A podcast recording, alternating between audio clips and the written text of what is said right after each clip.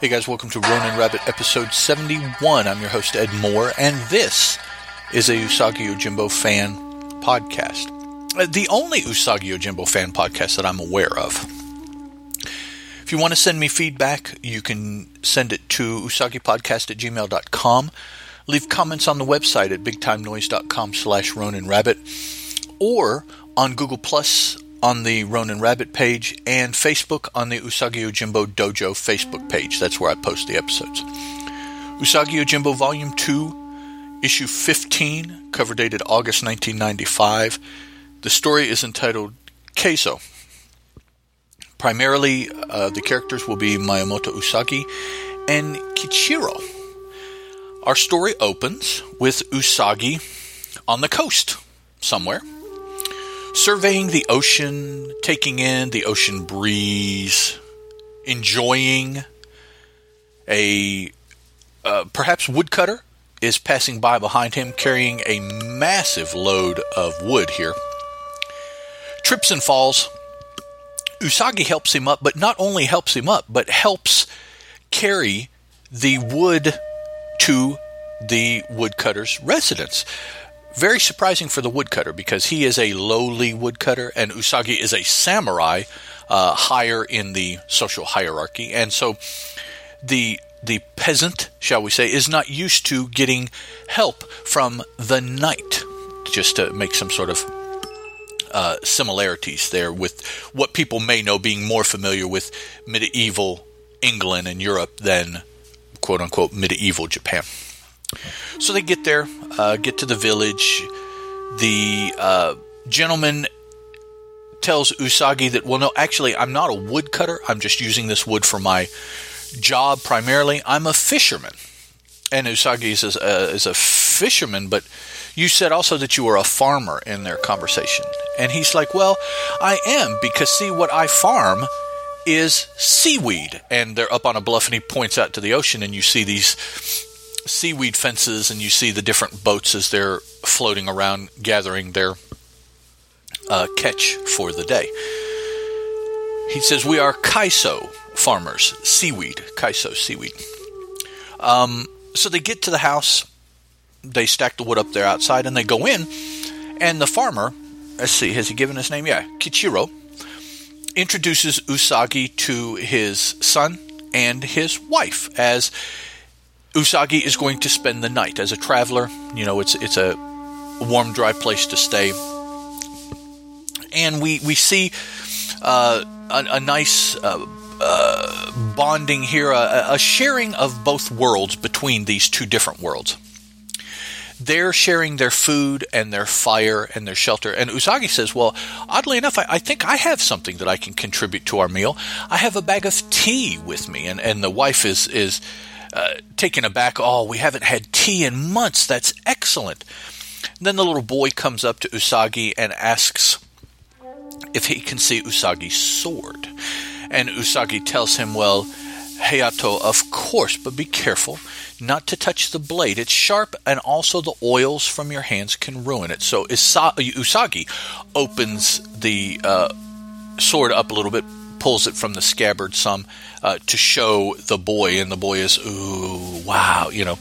Later on, we have a, a little scene here where the boy has fallen asleep in Usagi's arms, and Usagi is talking to Kichiro and finds out that something has been happening to the seaweed plots at night, and that the two side by side villages who formerly were friends are now at odds because the one thinks the other is poaching in their territory.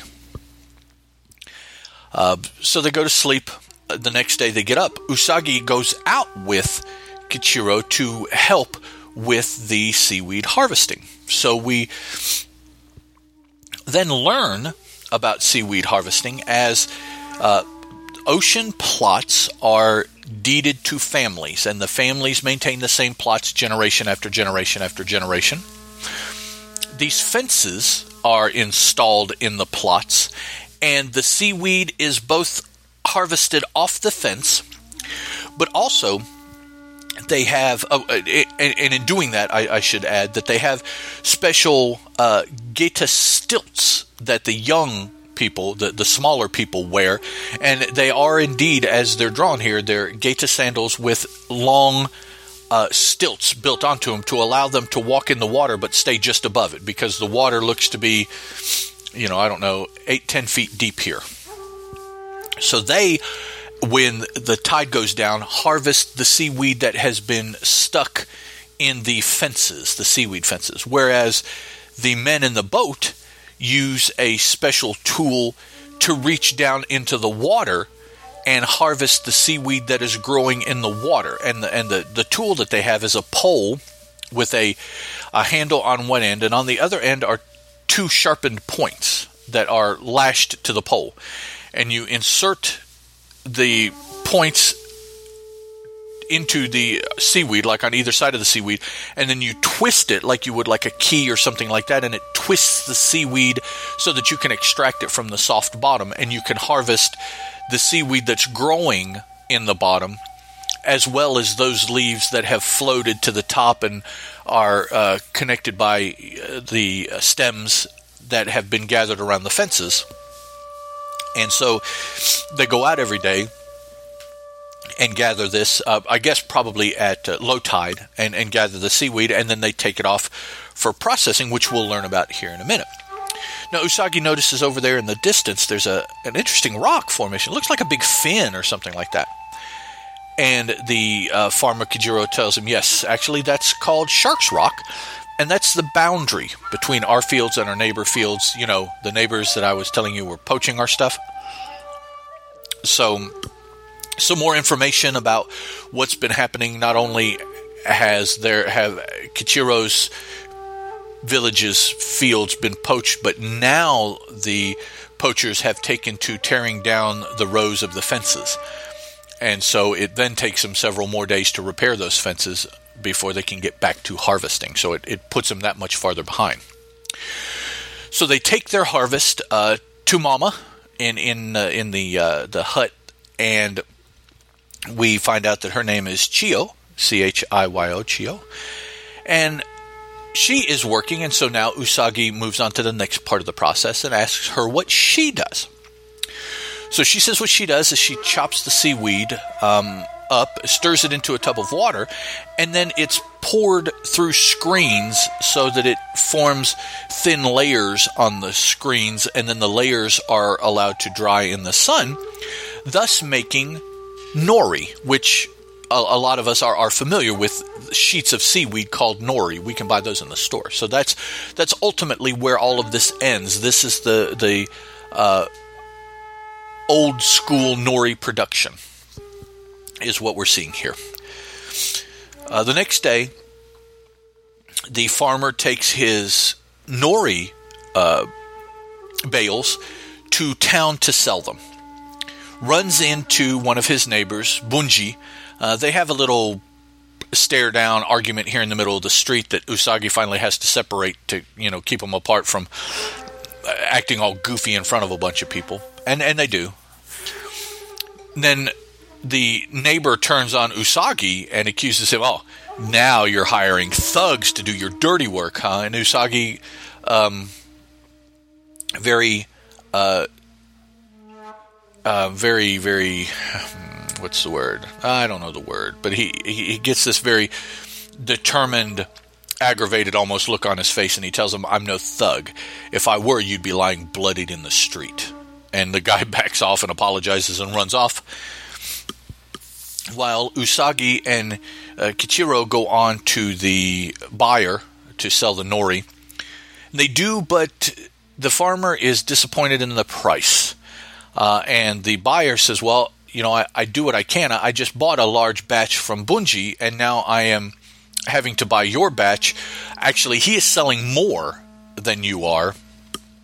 And very, very good stuff. Look at this. And he shows him a sheet of Bunji's nori, and immediately uh, Kichiro recognizes the nori as being from his plots. I, I don't know how that's even possible, but he does. So as he starts to throw out accusations, the seller says, "Now, now, let's not." You know, let's not get into anything. And he looks at Usagi and says, "See what I have to do to keep these guys separate. They're, they're always doing this kind of stuff." And Usagi takes the lead here, and he says, "Well, um, actually, uh, you know, I'm just passing by. I, I wasn't." I, I hadn't decided to stay or anything like that, but you know, I think I might be okay to leave now. Everything's cool because I know that my friend here just found an excellent, excellent new field right out there by Shark Rock. And the farmer starts to stop him. Well, Usagi, no, you remember I said, and Usagi's like, no, no, that's okay. We can trust the seller. He's your agent. So he wants you to be successful. He wants this to work out for you. And actually, if this does work out, then what you'll have to do is you'll have to go to your neighbor and negotiate how to divide up this new killer plot that's right there on the boundary so that everybody can have their share. And they leave the seller with that information, go out that night, and they're ready as the poachers come in. And they start looking around. And of course, they don't find anything because it was a ploy by Usagi to draw the poachers out. Um, they attack Usagi and the fishermen, and there's much fighting here, primarily with the tools that they use to harvest the seaweed because it has a longer reach than swords, so that's what they use. Usagi commandeers one of these tools and uses it to fight off all the other poachers, actually. Until finally, uh, everyone is in the water except Usagi, and he grabs one of the poachers and he starts, like, you know, water torturing him, holding him under, pulling him up, asking who sent him, no answer, holding him under, uh, back and forth, back and forth. excuse me, until finally uh, the poacher says that Yamanaka, Yamanaka is the one who sent us. Now that's the seller. And Usagi asks why, and he tells him that Yamanaka feared the two villages would get together and create a partnership uh, that would allow distribution and thus be able to distribute their own stuff rather than going through Yamanaka for distribution, so he would be cut out of the money chain. So, in order to keep them having to come to him, he was using sabotage. And then when they're done, Usagi, when, when the dude is done confessing, Usagi turns and says, Have you heard enough? And we see that he is referring to the neighbor, who also all of a sudden pull up in all of their boats. They were back away and have drawn in so they could hear. And so the two neighbors make up because now they know what the deal is. They know that there's no need for them to fight because neither one of them was doing anything. And they both seem to like this idea of a distributorship set up just by the two of them, thus taking Yamanaka completely out of the picture. And that's the end of the story of our seaweed farming from Usagi. So we did have a couple words here in this one. We had uh, Doshin, which is the police that was thrown out when the two men were arguing in the street, and Usagi said that the Doshin may show up. I don't believe I said that at the time, but that's what he said. And then uh, Kaiso, which is the seaweed, the basis for the entire story. Uh, let's see, not really any feedback this time that I was able to find. So next time out, guys, will be Usagi Yojimbo Volume 2, Issue 16, cover dated 1995, and that is the last, issue 16 is the last of the Mirage volume. So come back next week to hear the last Mirage story for Usagi. I'll talk to you guys then. Ciao. The Ronin Rabbit podcast is a Teal production, and as such is licensed under a Creative Commons Attribution, Non-Commercial, Non-Derivatives 3.0 Unported License.